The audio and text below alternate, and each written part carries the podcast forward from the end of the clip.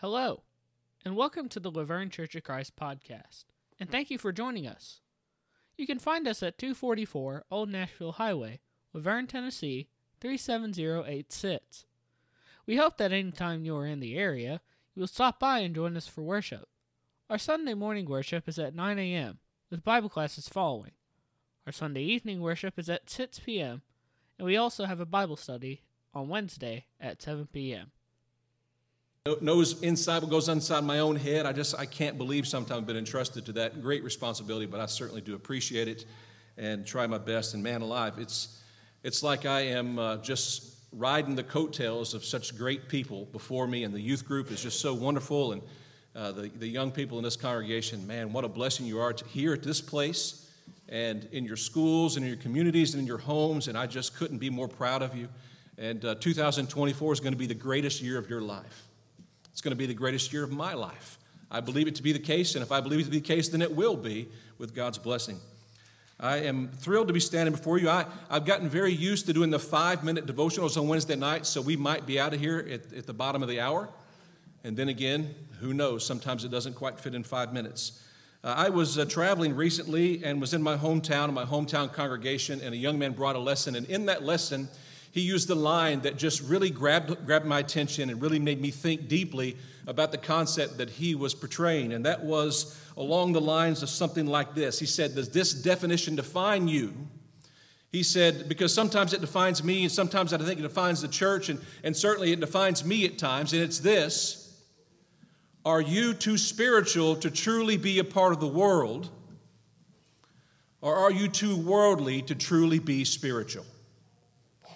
And that's, that question that he asked, man, it, it just, it was like a ton of bricks fell on top of my head. Am I too spiritual to be part of the world, or perhaps am I too worldly to be part of the spiritual life that God has given me to undertake? And so uh, tonight I want to uh, enter into some discussions around this idea of being all in on the Lord's work all in. And I think that if each one of us examine our lives, we could probably find places where we wish we could do better, where we could spend more time and more energy, more money, more effort, more attention, spend more time in prayer and more time in teaching, more time in study. I think all of us have room in our life for improvement. So this night, I would just like us to think about in 2024, and I know it's not New Year's resolution time yet, we still have a whole month to go, but that's okay. We can start right now thinking about making 2024 the best year of our spiritual lives by being all in for Jesus. When I was raising young children, we had a game. I, am not much of a video game, video game player, but they had, uh, uh, we had this game and it was called Mario Kart. And maybe some of you have played that game at times. If you're a good father, you played Mario Kart and you showed your kids no mercy. And that was me. I would always pick what I thought was the fastest little cart. So, the, the premise of the game, in case you don't know, it's just a racing game, and you're you're in a little go kart and you're racing against, I think, about six or eight other people, computer people, and your family if, if they have controllers. And I loved as we were rocketing around that track, and there was all these intricate things that you could run into and run over and get stuck, and there were bombs, and I mean, it was just like real life, just like real life. I'm going into I 24 pretty much. And I enjoyed very much rocketing along beside my kids. And when I would see a, a, little, a little gap coming where I could knock them off an edge of the cliff, I, I would just nudge them. My, my cart would just nudge them. They'd spin out of control and fly over the edge of the cliff, and then the crying would begin. Another thing I like to do is race get really far ahead of them and park at the finish line about two millimeters from it and wait till they were barreling down the home stretch and cross over just before they got there. And I think sometimes in our life, the devil does the same thing to us. Racing along in our Christian lives, got a clear view of what's ahead of us. We're barreling along and we're going as fast as we possibly can. And we're moving into the turns and avoiding the danger. And at the last minute, along comes Satan and he just kind of hip checks us over into a temptation, hip checks us over into a challenge, and derails our spiritual life. Maybe makes worldly things enter into our thoughts and temptations that maybe are long since we thought we defeated come rushing back in. Or perhaps he gets really far ahead of us, so far we can't even see him and think he doesn't pre- present any danger in our lives at all. And as we come down what we think is the home stretch, there he is. So tonight, let's talk about ways that we can be all in in Christianity. I'm going to start with this. Number one, you cannot be a Christian in name only. You can't say, I'm a Christian and that's it. As a matter of fact, I think the majority of our country, the majority of the world believes that. All I have to do is just say I'm a Christian. If I say I'm a Christian, I am a Christian, you have no right to tell me otherwise, but that's not biblical at all. We serve a God who is jealous of us. He's jealous of our time and our attention. He's jealous of our passions. He wants us to be the center, He wants Him to be the center of our lives. And we can't be a Christian in name only. As a matter of fact, if you think you can, most of the time when you believe that way, you end up, not every time, but most of the time, you bring shame on the church. How many times have, have you been going through life and, you, and you, you find someone that has professed to be a Christian, that, that, that says they, they are, but they act a different way? Maybe that's you. Maybe the people at work hear what you say, but they see what you do. They, they hear the words come out of your mouth, but they don't see the actions coming out of your life. And then they'll say, Well, I'm not exactly sure where that fellow goes, but wherever that fellow goes, I don't want anything to do with that. A lot of times, being a Christian in name only brings shame on the church, but every time, being a Christian in name only brings shame to you and to the Lord. It reminds me of those stories that you hear that just seem fantastic. With the day of social media, may have put this to bed, but a long time ago, you would hear growing up that there'd be a man who would have two separate families. Remember hearing about this a long time ago? He was a businessman and he traveled a lot. And so he'd go to this other town and spend a lot of time there and met and fell in love with someone and married him. Had two separate families, completely two separate things, or perhaps not quite to that level. Perhaps a, a man or a woman who has a family at home and has an immoral lover on the side. And what comes out of that relationship is utter destruction. I think sometimes we live our lives, and I know I do, I live my life such that I've got this Christian world, this Christian family over here, and I've got another family over here of which I'm not so proud, and which I hope you never find out. We shouldn't live that way. It'll just bring disaster in our life. Deuteronomy chapter 4, verse 24 For the Lord your God is a consuming fire. Is your life consumed by Almighty God? Is He your everything? Is He your always? The Lord your God is consuming fire and a jealous God. Even in our times today, there's uh, religions that practice polygamy, where a man can marry five or six. Why in the world? Five or six women. I think there was a television show, kind of one of those reality television shows about that. And you watch those shows, and what you sense in that family a great deal of the time is jealousy because of split loyalties. Or perhaps you've got something as innocent as, as your children at home. And, and, you know, if you ask any one of your kids who's the favorite, they're very rarely going to say, Well, I am. Every child thinks that their parent's favorite was the other child or the other children, right? Except Ryan. He is indeed the favorite. And when you, when you have a situation like that, it, it brings forth intense jealousy. I'm just going to tell you this story real quick. She's not here. Jesse was here this morning, and she wouldn't mind me sharing this. When Gavin was born, She'd been the baby for quite a while. When Gavin was born, what made her the most jealous of her brother was this. Whenever we got to a place where he had to push an elevator button, Gavin had, Jesse had always gotten to push that button before because she was the youngest. Push the up button, Jesse. She'd walk up there and push him. She was so proud. When Gavin came along and he could walk, we'd say, Jesse, it's Gavin's turn to push the elevator button. She wanted to push him down the elevator shaft because she was so jealous. That's how God is. When He sees you giving your time and your attention and your loyalty to someone other than Him, that consuming fire that should consume your life in a good way is therefore a warning. It reminds me of when you are going to get out on a boat and you're at the dock and you put one foot on the boat and you've still got one foot on the dock. And you know what happens. You either get in the boat or you get on the dock, or else you get in the water. And sometimes I, I find a, a, a, one foot, it seems like in the Lord's work, and one foot out of the Lord's work, and, and can't get any traction. Can't, and it seems like my, my grip on both just seems to slip. Get all in or get all out. Preferably get all in. Lukewarm, uh, Revelation chapter 3, verse 15 and 16. I know your works, that you're neither hot nor cold. I would wish that you were cold or hot. So then, because you are lukewarm and neither cold nor hot, I will vomit you out of my mouth. All in. Jesus here says, All in. I want you all in. You know, people will, will sometimes talk to me about, uh, can, can you do a Bible study with my friend? They, they need to understand the Bible, and they'll say this now, it's going to be really hard because they don't know anything at all about the Bible. I'm going to tell you that's the easiest Bible study you will ever have. When they say, I've got a friend over here and uh, he's hardcore, and you pick, you pick some, some religion, he's hardcore that, but he needs a Bible study, that's, that's a tough one. That's a tough one. Get all in for Jesus. Get all in for him. The soul, your, soul, your soul's home should be the church. And what does that look like? If, if your soul's home is the church, what does that look like? Well, first of all, it means you're here. And by the way, I meant to start with this. I, I thoroughly believe there are some lessons that are really good for Sunday morning crowds, and there are some lessons that are good for Sunday night crowds. And so I'm going to ask the Sunday night crowd that's here when it's, when it's been kind of a miserable day outside, right? I mean, it was gloomy.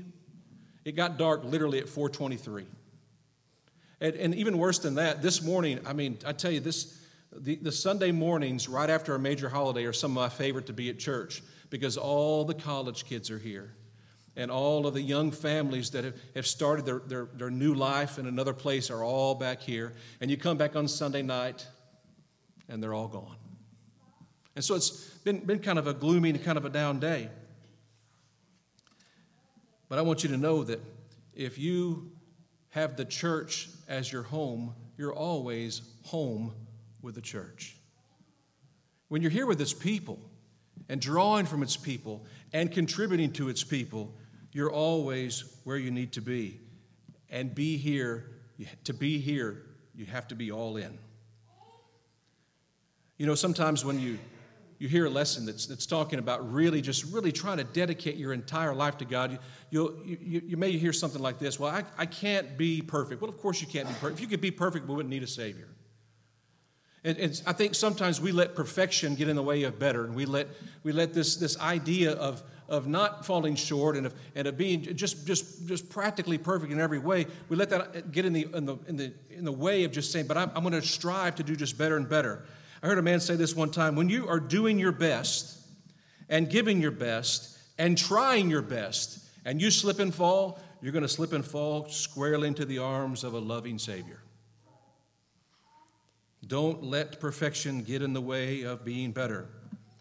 However, when you're a Christian that spends their Christian life dancing on the line, you know what I'm talking about. You know what I'm talking about. When you're saying that you're a Christian and you're proclaiming that you're a Christian and you're and you're, you're participating, but you're participating when it's convenient, and you're, and you're studying, but you're studying when it's convenient. You're praying, but you're praying when it's convenient or when you're reminded. There's nothing more embarrassing than being at a table full of Christians out after church and, and taking a bite of your food when it first sits down and someone says, Well, we haven't even prayed yet. You ever done that? I know I have.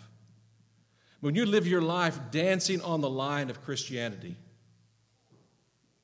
going mostly to places that you should go, but not all the ways, and saying things that pop into your mind, that that filter pops on that says, No, that's probably best left unsaid, but it comes on out anyway. Then you're sabotaging your own life when you're too stubborn to change. 1 Corinthians chapter 10 verse 13 speaking to the church says therefore let him who thinks he stands take heed lest he fall. So being all in as a Christian, giving it your all, how, how do we do that? I like a few practical things to talk about now, a few practical things that, that might help you decide and start that journey to be all in. We're going to talk about pushing out, pushing up, pushing over, and pushing on. So let's talk about pushing out. Push out the temptations of your life. Doesn't that sound so easy? Just don't fall to temptation anymore. That sounds pretty easy. Matter of fact, it sounds so easy to do, we should all just start doing it right now. The problem is, the problem is the devil is crafty. And the devil knows you. And the devil knows your weaknesses. The question is do you? Do you know what tempts you to sin? If I if you were to, you know, I didn't do this and obviously didn't want to, but if you if I'd put an index card in the pew back in front of all of you and said, just take that out and take that provided pencil right there and write the thing that you fall victim to the most of Satan, the, the sin that you commit the most in your life. You guys ever heard of Dave Ramsey? Most people have heard of him. And what does he say about debt? Take the which debt first? The biggest debt first and take care of it. No matter what the interest rate is, no matter what it is, just take, take the biggest one first and get, or I'm sorry, the smallest one first. He says the smallest, smallest one first, doesn't he? Smallest one first. So take, take stock of your life and take all those things that tempt you, that you fall victim to, and attack those things one at a time. Write them down if you have to. You know, it seems like I fall victim to the, this, the, the temptation of lust so often. And so I'm going to write that down. I fall, tempt, tempt, the temptation of greed gets me a lot. of uh, Uh, the I tell you what, I just have a short fuse and a short temper, and every time something doesn't go my way, I just blow my top. Maybe you write that down. And then you take those things one at a time and find ways to avoid those things specifically. So, how do you do that? Well, the first way you could do that is to confess those weaknesses by name to a trusted brother or sister. Ryan's the favorite child in his family, so I trust him. And I go to him and say, Ryan, man, I got a temper problem. And when I'm about to blow my stack, if it's okay with you, I'm just going to shoot you a quick, te- a quick text or, or pick up the phone and call you. Or if you see me about to blow my stack, if you'd say, hey, hey, hey, hey, hey, I'm going to help you with this. Sometimes saying things out loud to someone else makes it easier to avoid. If you confess to everyone, you know, I just, hey, everybody, I blow my stack a lot, then it kind of holds you accountable because you know that people are going to be there to support you and love you through those situations. So confess your weaknesses by name to a trusted brothers and sister. James chapter 5, verse 16 says, Confess your faults to one another and pray for one another. How about this one? Proactively deprive yourself of those situations in which you're tempted. How do you proactively provide? Well, so here's how you do that. If driving on I 24 into Green Hills every day makes you lose your temper, guilty, then don't drive on I 24. Take the back roads. But that's going to take me 15 minutes longer to get to work. Isn't it worth it if you're all in? If, if watching television, even the commercials that come on the programs you're watching incite you to some sort of lust, then don't watch TV. Isn't that worth it if you're all in? If, if the, whatever the situation is, you know that presents a temptation to you, even if it's inconvenient, expensive, or time consuming, isn't it worth it to avoid temptation if you're all in for Jesus?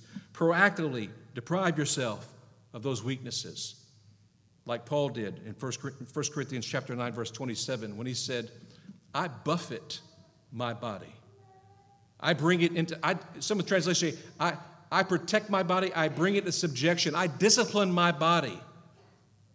I discipline myself, make myself do things that I don't want to do, make myself do things that I keep myself from doing things that I do want to do. I have to discipline myself to take away those temptations. Or, after I've told other people about Jesus, I myself might become disqualified in the faith. If you're all in on Jesus, you're going to surrender yourself to that level of discipline that Paul talks about there in 1 Corinthians. So push out your temptations, know them, push up your challenges. Satan wants to think that it's you against him. And oftentimes that's kind of how I, I, I, envision it. You know, they, they, you, are faced with a temptation and you're, you're showing, you know, I, take, I, can hear, I can feel you, devil. I can feel you working with me right now. It's you against me, buddy. It's you against me. You don't stand a chance against me, devil. Guess what? That's not true at all. It's you and the Lord against the devil. And don't forget that. Push up your challenges. Ask God specifically to provide strength for your weaknesses. And confess your weaknesses out loud by name to God the Father. In your prayer life, God, I struggle with losing my temper. Help me not to lose my temper anymore. God, I struggle with looking at things on the internet I should not look at. Help me to not do that anymore. God, I struggle with you name it. Ask Him, say it out loud. Say it out loud to Him. Let Him hear it from your lips to His heart. In a specific way. Psalms chapter 32, verse 5 tells us to do just that. Push up your challenges in prayer. Plead with God specifically. You know, I, I uh, think we fall victim to generalized prayer. And I know uh, in the pulpit, it might not be the best idea for the person saying the closing prayer, Malik, don't forget. For him to get up and say, God, I struggle with beating my siblings. I, I'm not saying that's the right time. But if you don't have a good relationship with your family, pray about that specifically to God. We get, we get caught in this generalized prayer. Please forgive us of our sins. Please forgive me of my sins. And Please help me not to commit sin in the future, but be specific. Please forgive me for doing this, for saying this, for looking there, for going there. Please forgive me for those things specifically, God, and help me not to do those things specifically again. I continue to fall victim to Him, God. Be on my side, and He will lift you up. Lift up your prayers to Him. Number three, push over. Not being a pushover, but taking your encouragement and your love and your compassion for Christ and for His, his fellow children and push over that encouragement to those around you. Offer kind words to someone if you even think those kind words might help them. Galatians chapter 5 verse 22 says kindness is a fruit of the spirit. And the old saying goes something like this, a little kindness goes a long way. When you see a, a very young person in the auditorium do something gracious, like pick up the little cups at the end of Sunday morning service. Go up and offer a kind word about that. That's just a small little thing that they're doing, but your words will have huge impact. When you see someone that just looks like they're struggling, be kind. Oh, I don't want to get in their business. Just be kind. You might say something like this You're a private person. I understand that. But I just want you to know that I love you and I'm praying for you and I care for you. Now, that person might say, What did I do wrong? Just be kind. As a matter of fact, uh, there's that old saying that goes, When you come into a room, do you improve the room when you enter the room, or do you improve the room when you leave the room? Christians should always be the kind of person that improve the room when they come in because you're going to come in with the Lord. Bring the Lord with you into every room that you come into. Bring His Spirit and His love and His compassion, His grace, His mercy. Be His ambassador into every location in which you find yourself injected. I like to, I, I, don't have a very good imagination. If you give me directions how to get somewhere and you start saying turn left and turn right, I'm lost from the very moment. So I, I don't have a very good imagination, and I, I regret that. But I do like to imagine Jesus standing beside me a large part of my day. I, I just, I find it helpful to think, well, if, if he was standing right here in this situation, now sometimes I want to run off and leave him and do things my way. But Jesus is with you all the time. And if it helps just to imagine him physically watching you because he is, then you go ahead and do that and prove every room you enter because you're bringing Jesus with you. Number four, push on. Push on in your relentless pursuit for righteousness. Push on, push on, push on. When you fall down, get up and dust yourself up off and start at it again. When you fail, when you sin, when you fall, don't let that be the thing that stops you. Too many times, you know, we, we sometimes let little things jump us off the tracks for the long term. Don't let a short term problem affect your long term salvation. Get back on track. Don't wait for spectacular things to happen in your life. I think too many people in the world are looking for some great and some grand, almost miraculous thing to swoop in into their life and, and shake them and shake them to their foundation so they can say, Now is the time. Now I see. Now I want to start following Christ. Don't wait for that. Don't wait for that. Seek and find and obey God every day. Represent Him every day. Do it at church. Do it at home. Do it at school. Do it on the job. And don't have, don't have like sometimes it's very easy to do, don't have a church you and a work you and a home you and a school you.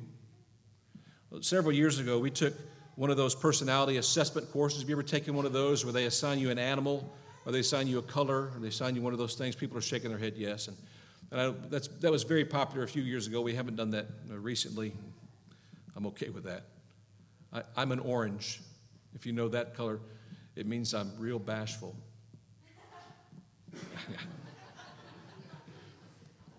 I'm an orange. It means I'm outgoing. But what's funny is when I, I took that course several times, and when I took it thinking about well, when I'm at work, I think differently than when I'm at home dealing with my family. When I'm in church, I think differently than when I'm at work, when I'm at home, and when I'm when I'm in public and, and I'm around people that I don't know too well. I, I think and act differently. And that's a shame. We should be God's ambassador 24 hours a day, seven days a week, no matter the situation. And we will be if we're all in. And if barriers are in your way from being all in, from pushing on, and really embracing the life of Christ, if barriers in your way, then love your way and pray your way right through them. And a barrier could be a, a very difficult thing. It could be a family member that, that is in opposition to your faith. It could be an employment situation that just doesn't seem to cut you a break where you could even get to services on a regular basis. It, it could be a situation where your health is not what you would like it to be. Or, or your anxiety and, and those things that are bouncing around your head are, are just, just constantly overwhelming your, your, your ability to seek after bigger and better things in your life. It could be so many very challenging, your, very challenging things. Ask for help and love and pray your way through them. I wish I wish that we all had the prayer life of Christ. We noticed when he faced insurmountable obstacles, he loved and prayed his way through them. He, he, think about that prayer in John chapter 17 when he was about to go to the cross and he was resigned to the fact that he was going to the cross. He loved and prayed his way because of you through that challenge. He begged the Father to keep unity amongst the followers that he had there at that time. And he said, Everyone who will believe on me because of their words, and that's us. He was about to go to the cross, and he loved and he prayed his way because of you. And the last thing I'll mention as a way to be all in for Jesus is this. I believe it's time that we stop thinking about Jesus as a historical figure. As a matter of fact, if if someone says the word Jesus, most of us have something that, that kind of bubbles up in our mind. And, and oftentimes for a lot of us, it's a, it's a physical representation of what artists have thought Jesus looked like. And I have a feeling that every one of them are totally 100% wrong. But still, in, in this culture, when we think about Jesus, we, we teach the kids about Jesus. Be careful not to teach them about a historical. Is he historical? Absolutely. But you know, he gets laid alongside other historical features. We present him in that way and in that way. Like Jesus is not a historical figure only, he is our past, he is our present, and he is our future. He's alive, he's active, he's working for you. And he wants you to be his child. He wants you to be his follower. He wants you to be his disciple and He wants you to be all in for Him. Don't fall between the dock and the boat. Every time I hear someone talk about that or see a video of that, that situation, I had a classmate that here in Nashville, several years ago, I graduated from high school, but several years ago, he was in Nashville and he was between a very large barge and the dock with one foot on each. And the barge shifted and he fell and then the barge shifted back and he died. Don't get crushed by this world. Be all in for Jesus. If you're here tonight and you're not a Christian,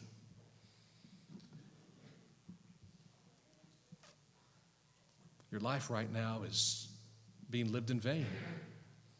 If you've been baptized for the remission of sins so that you could be saved and added to the church, you're missing the biggest blessing of your life you're missing the biggest blessing of eternity.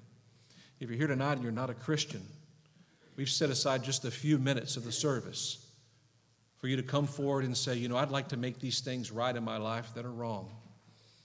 I've been half in, I've been to Bible class and I've been praying and I've been studying, but I'm not all in. If you're not a Christian, you're not all in for Jesus. And tonight, you can make that right. You can set that thing right here tonight. Or perhaps you're a Christian and, like all of us do from time to time, we get ourselves where we lose focus on the prize. We find ourselves with a foot on the dock and a foot on the boat and in danger of falling in the water. Don't do that. You can come forward tonight and ask for prayers of strength and encouragement from this congregation. They'll be gladly offered on your behalf without judgment, without reservation, and with nothing but joy and love. If you're here tonight and you're subject to the invitation, whatever be your need, won't you come? We'll stand and sing to encourage you. Thank you for listening to this message from God's Word. If you have any questions, please email them to us at office at lavergnecoc.org. Once again, we thank you for listening and we hope you have a blessed day.